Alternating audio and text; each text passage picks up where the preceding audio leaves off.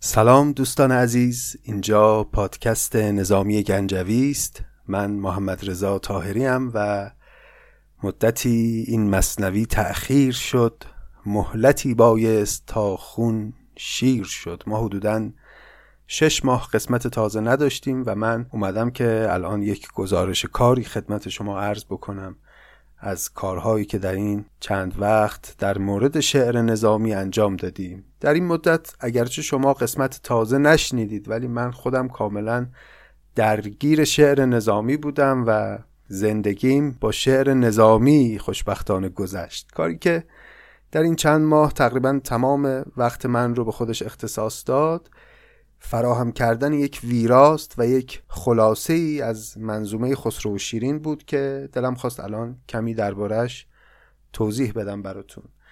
من همیشه این دغدغه رو داشتم و گاهی در طول پادکست هم دربارش حرف زدیم که مهمترین علتی که باعث میشه ارزش‌ها و زیبایی‌های متون کهن ادب فارسی اونگونه که باید شناخته نشه و جامعه فارسی زبان یه مقداری بیگانه باشه با این زیبایی ها و این ژرفی ها و ارزش هایی که در این متون هست، اینه که مردمان روزگار ما با متون گذشته بیواسطه ارتباط برقرار نمی کنن. یعنی خیلی کم پیش میاد که امروز یک فارسی زبانی بره مثلا شاهنامه فردوسی رو یا خسرو و شیرین نظامی رو باز بکنه و از روی متنی که خود فردوسی و خود نظامی نوشتند شروع بکنه به خوندن و از اون طریق داستان رو بفهمه و پی بگیره. اغلب اگر کسی هم علاقمند به این مقولات باشه، علاقمند به ادبیات باشه، نگاه میکنه ببینه کی این قصه ها رو به زبون ساده روایت کرده، میره از طریق اون روایت ساده شده به زبان امروز در آمده، قصه ها رو حالا میخونه یا میشنوه و به این شکل مطالعه میکنه این متون کهن. و این شکل از مطالعه البته که از هیچی بهتره، ولی به هیچ وجه نمیتونه کمک بکنه که مخاطب زیبایی های یک شاهکار ادبی رو آنگونه که هست درک بکنه. حالا علتش چیه؟ چرا ارزش های این متون با شنیدن صرف قصه ها منتقل نمیشن؟ ببینید، خیلی از زبانشناسا معتقدن زبان یک ظرفی نیست که ما اندیشه های خودمون رو درون اون ظرف بریزیم و به دیگران انتقال بدیم، بلکه اونا میگن زبان خود اندیشه است. بار اصلی عاطفه و اندیشه و زیبایی یک متن و هر آنچه که ارزش های اون متن بر دوش کلمات اون متن و بر دوش ساختار نحوی اون متن، شکل جمله بندی ها، شکل تنیده شدن کلمات با هم. وقتی شما میاد کلمات رو تغییر میدی و بافت زبان رو به هم میریزی، دیگه این متن جدید اون متن اصلی با اون ارزش ها و با اون کارکردها و اون زیبایی ها نیست. یه متن دیگری است که البته به لحاظ محتوا شباهت هایی به اون متن اولی داره. گذشته از این، اصلا منظومه های داستانی گذشته ما پیش از اون که قصه باشند شعرند. شما دیدید در شعر نظامی ساده ترین و جزئی ترین وقایع به شاعرانه ترین شکل ممکن بیان میشه. مثلا نظامی در خسرو و شیرین میخواد بگه شب تمام شد و صبح فرا رسید، میگه هزاران نرگس از چرخ جهانگرد فرو شد تا برآمد یک گل زرد. یا مثلا میخواد بگه که شیرین و دوستاش از یک جایی، از یک دشتی بلند شدن رفتن، میگه و از آنجا رخت بر بستند حالی، ز گلها سبزه را کردند خالی. بیشمار مثال های این چنینی. اصلا اینجور نیست که بگیم باید بگردیم تو شعر نظامی پیدا کنیم، نه، بیت به بیت و مصرع به مصرع آثار نظامی همینطوره که روایت ساده نیست از اون جنس که مثلا در رمان‌ها و داستان‌های روزگار خودمون می‌بینیم. همه جزئیات با شعر بیان شده و شعر اتفاقی است که در زبان رخ میده. الفاظ و کلمات با هزار گونه ظرافت یه جوری تنیده شدن به هم و در این تنیدگی یک اتفاق هنری رخ داده که ما بهش میگیم شعر.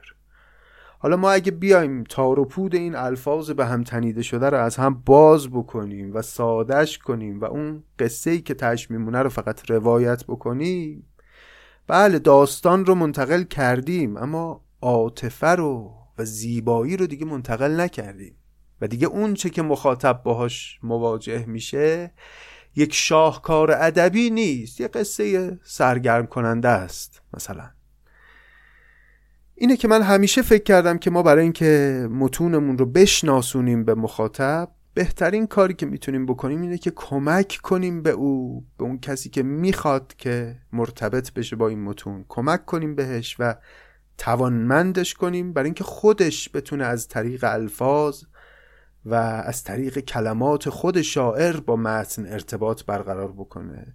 توی این پادکست هم تا جایی که تونستیم تلاشمون همین بوده دیگه، که صرفاً شعرها رو نخونیم، تونتون معنی کنیم و رد بشیم.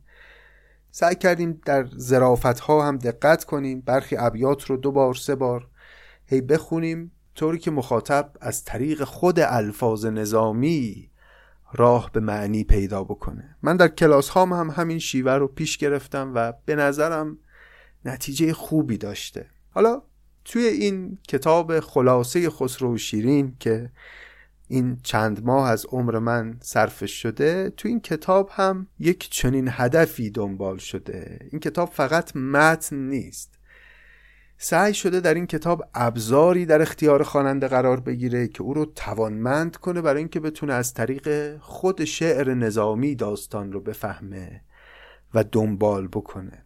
اولا در پاورقی ها یه توضیحاتی داده شده که این توضیحات از جنس شرح‌های ادیبانه‌ای که استادان ادبیات می‌نویسن برای دیوان‌های کهن، از اون جنس نیست.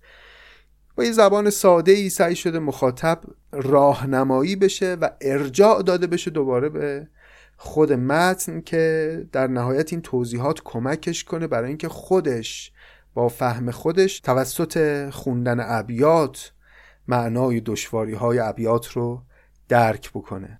علاوه بر اون کل متن ویراستاری هم شده و کلمات و صورت نوشتاری کلمات به اون شکلی در اومده که به چشم مخاطب امروز آشناتر باشه و حد اکثر استفاده از علائم سجاوندی صورت گرفته برای اینکه مخاطب به کمک این علائم، ویرگول‌ها و علامت سوال‌ها و گیومه‌ها و اینها راهنمایی بشه به سمت خواندن صحیح ابیات و در نتیجه بهتر فهمیدن ابیات. در مورد خلاصه شدن متن و اینکه برخی ابیات حذف شدن هم باید بگم که این کار هم باز دقیقاً در همون راستای هدفمون انجام گرفته. ابیات یه طوری انتخاب شدن که هیچ خللی در خط داستان ایجاد نشه و هیچ کدوم از وقایع و توصیفات و صحنه‌های قصه خسرو و شیرین حذف نشن. حتی اون پند و اندرزهای نظامی، اون حکمت‌هایی که لابلای ابیات می آورد، اونها هم سر جای خودش باقی بمونه. منتها در خسرو و شیرین و کلا در بسیاری از آثار نظامی جاهایی پیچیدگی‌هایی هست یا توصیفات گاهی خیلی خیلی طولانی میشه و لابلای این توصیفات ابیات پیچیده‌ای هست که اینا البته برای مخاطب حرفه‌ای جذابن. ما هم در پادکست همش رو خوندیم. منتها مخاطب تازه کار وقتی با این بخش ها مواجه میشه، اساساً اعتماد به نفس خودش رو برای ارتباط برقرار کردن با متن از دست میده.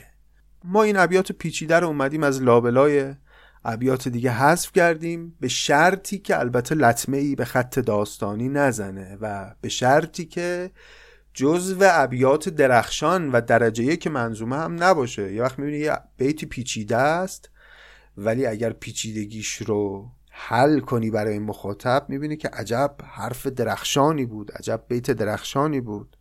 اگر این گونه بوده بیت رو گذاشتیم سر جای خودش باقی بمونه. من با قاطعیت میگم که هیچ بیت درخشان و به یاد ماندنی در خسرو و شیرین نیست که در این منظومه خلاصه شده نیامده باشه. تمام ابیات زیبا و درخشان و تمام صحنه‌های به یاد ماندنی داستان و حتی اون پند و اندرزهای جذابی که نظامی لابلای داستان میده سر جای خودشون هستن، فقط کمی از حجم اینها کاسته شده، اونم نه در همه جا. یه جاهایی لازم بوده عین متن کامل بیاد که اومده یه جاهایی خب شرایط اجازه میداده به ما که ابیات بیشتری ازش صرف نظر بکنیم. به هر حال امیدوارم این تلاشی که ما در این چند ماه کردیم بتونه مفید واقع بشه و یه کمک کوچیکی در حد بضاعت اندک بنده بکنه برای ارتباط بهتر فارسی زبانان و علاقمندان با شعر نظامی. همین چند روز پیش من این کار رو تمام کردم و به دست ناشر سپردم، انتشارات رف. امیدوارم که طی هفته‌های آینده کتاب منتشر بشه. فکر میکنم این کتاب میتونه لحظات خوبی رو بسازه برای یک جوان یا نوجوان علاقمند به ادبیات. حتی اگر دانش بسیار اندکی در حوزه ادبیات داشته باشه، فقط همین که علاقه داشته باشه، فکر میکنم این کتاب به کارش بیاد. البته که اگر دانشی هم داشته باشه که بهتر و بیشتر میتونه از کتاب استفاده بکنه. اما البته همه اینها هدفهای ما بوده، باید نتیجه رو واگذار بکنیم به بعدها و دیگران که قضاوت بکنن که چقدر کار به اهداف خودش رسیده. به نظرم میتواند این کتاب به عنوان یک کار جنبی در کلاس‌های ادبیات مدارس هم مورد استفاده قرار بگیره و مفید باشه برای فضای کلاس در کنار کتاب درسی ادبیات که بچه‌ها میخونن. فکر کنید در طول سال تحصیلی علاوه بر اون کتاب درسیشون یه منظومه از نظامی رو هم، خلاصش رو از روی خود متن دنبال کنن و بخونن و راهنماهایی هم داشته باشن برای اینکه متن رو بفهمن. چقدر کلاس ادبیات میتونه جذابتر بشه و خواستنیتر بشه اگر دقایقی از کلاس به این کار اختصاص داده بشه. من خودم این شیوه ها رو امتحان کردم و واقعا جواب گرفتم. دیدم که بچه ها چطور عشق میورزن به شعر و ادبیات اگر زیبایی هاش رو اونگونه که هست بهشون نشون بدی. خب من خیلی حرف زدم، ممنونم که شنیدید حرفامو. میخواستم یه گزارش کاری از این چند ماه که باهاتون اینجا سخن نگفتم بدم. البته قول داده بودم که قسمت‌های ابتدایی پادکست رو هم که ایرادات فنی داشت بازخوانی کنم و ویرایش کنم. این کار رو هم برای چند قسمت انجام دادم. یه دو سه قسمت از هفت پیکر و دو قسمت از خسرو و شیرین بازخوانی شدن، اما خب خیلی از قسمت‌های ابتدایی هنوز مونده که نیاز داره روش کار بکنیم. اینم کار وقتگیری است و همچنان البته ما ادامهش خواهیم داد. اما درباره ادامه کارمون در پادکست نظامی گنجوی که من خودم خیلی دلتنگم برای اینکه باز نظامی بخونم در این فضا و مخصوصاً با پیام‌های مهربانانه‌ای که شما فرستادید در این مدت برام، یه فکرایی دارم که دلم میخواد هرچه زودتر کار رو در پادکست نظامی از سر بگیریم. به لطف خدا و به یمن همراهی شما و یاری و حمایت شما مثل قبل به زودی در این باره سخن خواهم گفت همینجا باهاتون که چه خواهیم کرد در ادامه. دعا کنید همه چی خوب پیش بره و کتاب هم بدون مشکل منتشر بشه و باز پادکست نظامی رو مثل قبل دوباره راهش بندازیم و لحظات خوشی رو اینجا داشته باشیم. ممنونم که انقدر مهربان و با معرفتید و ممنونم که عشق می‌ورزید به ادبیات فارسی. مراقب خودتون باشید. به امید روزهای بهتر. خدا نگهدار.